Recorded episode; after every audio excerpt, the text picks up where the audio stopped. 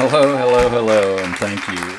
So this week I've got a a pretty good podcast on how giant corporations are buying out smaller corporations for their benefit as far as eliminating competition so they can set prices however they want to and they can do pretty much anything they want to and how they strong arm government officials into doing whatever they want.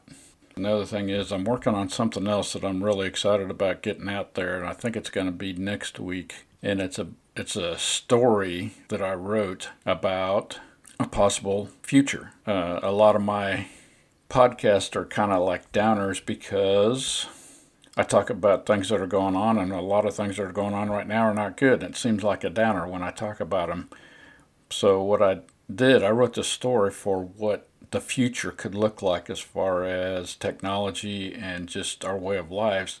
And it's awesome because there is a possibility. There's a huge possibility, as a matter of fact, that after everything else falls apart because we're screwing up so bad, we come out on the other side with some really cool stuff. There's technology out right now that could transform our lives into the coolest thing in the world, including AI and how we live our lives and how we don't have to have poor people and refugees.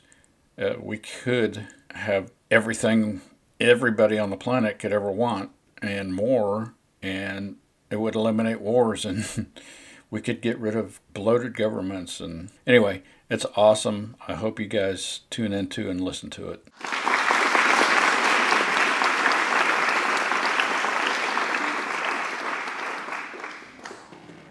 So, big corporations are trying to eliminate competition, and they're doing a really, really good job of it because they can charge anything they want when they've eliminated competition.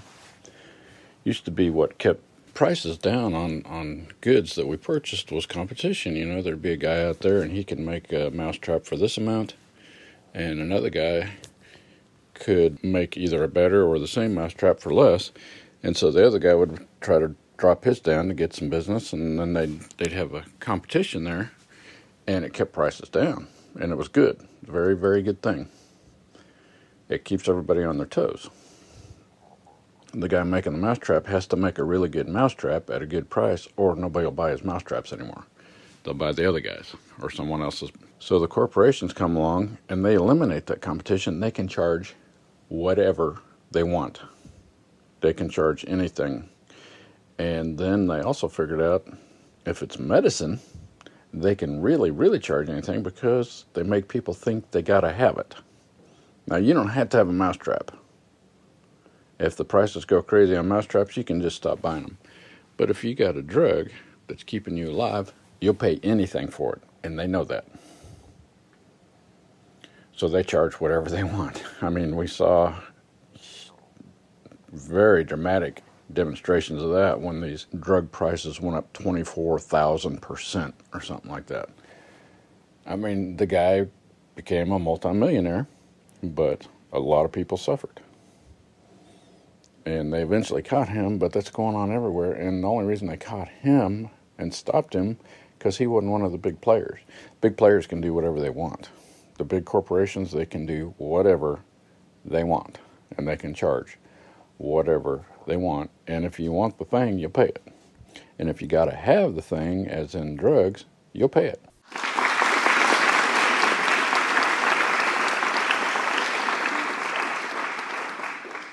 So, how does this work? Mergers and acquisitions have been going on for a long time. And, you know, back in the day, they were good because a company that was doing real well could see another company over there that wasn't doing so good, and they'd help them out by buying them out, and they would make things better. The problem arises when these companies, these corporations get so big, there's no limit to the amount of money they can spend to do these acquisitions, and what results from that is there's no competition. They buy out the competition and they can set prices and do things exactly the way they want for their advantage.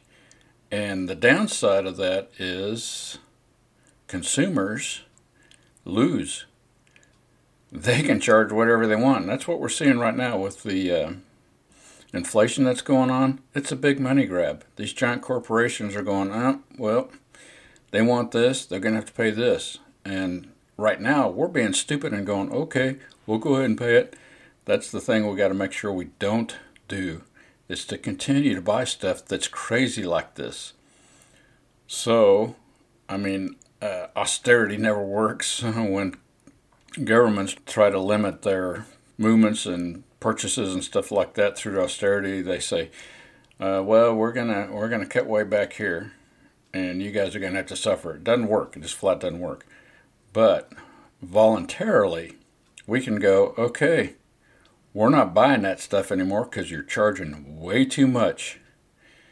Of course, there's one area that we can't say that in, and that's uh, big pharma. They can charge whatever they want because they know if you don't buy their product, you get dead. So they have a situation there, and that is one area where I really wish the government could step in and say, nope, you're not doing that anymore generally speaking, as you know, governments don't really need to be putting their uh, two cents in anywhere. But in uh, pharmacy, big pharma, and big medical, yeah, they need to regulate it because we can't. We die if we try to regulate it. Everything else, we can decide we just don't want to buy that stuff anymore. So, what's another downside of these corporations buying up? It, it eliminates the uh, innovation. They don't have to come up with new cool stuff, they own it. And if you want it, regardless of how crappy it is or whatever, you'll buy it from them. But uh, you know, back in the day, I I think of Apple, even though I don't love Apple. I used to, and I think of Steve Jobs coming out with the coolest shit. And even though he kind of had a monopoly on certain areas of that tech industry, he would still continue to come out with the coolest new stuff, and people really wanted it and they'd pay money because it was just so cool they had to have it. That kind of stuff isn't happening anymore. And now what happens is uh, giant corporation says, "Hey, there's somebody over there that's kind of digging into our business. We better just go buy that guy, and then we don't have to worry about it anymore, and we can put prices wherever we want to." And that's what's happening right now. So we, as the consumer, we're left with fewer options and higher prices. And corporations are left with gazillions of dollars with no competition, with no reason to not increase prices. And they also got the government on their side. They buy out all these politicians easily with not much money, relatively speaking, and they got it. Whatever legislation they want, they got easy. It's a no win situation for the planet honestly, because at some point the whole thing comes crashing down when we can no longer afford anything, we quit buying. And when we quit buying, corporations tumble down. There is a middle ground, a way to do this, and that is exactly what we did with Bud Light. When a corporation does something we don't like, whether it's trying to get us to uh, go woke or raising prices too high or acquiring smaller companies that used to do really cool things and now they're not doing them anymore because some giant corporation bought them out. Uh, we have a weapon. It's called our wallet. It's called our pocketbook. We stop buying their stuff. And like I said, austerity never flies very good. And I know when I ask people to think about before they buy something, is this a good idea for the world? Is this corporation going to end up taking over everything and we won't have any choices as far as new cool stuff or the price of things? Then you got to just say to yourself, stop buying it. We quit buying Bud Light and nobody got hurt. I, have said it before. I, I drank Bud Light and I really like Bud Light, but I don't drink it at all anymore. And it's not a big problem. There's lots of other beers out there. There's other light beers. And there's a few that I've discovered that I like just as well or even more. So we just gotta we just gotta look at things a little more closely and decide are we to let these corporations do this? Are we to stop buying their stuff and let them go crazy over it? I say let's just stop buying their stuff.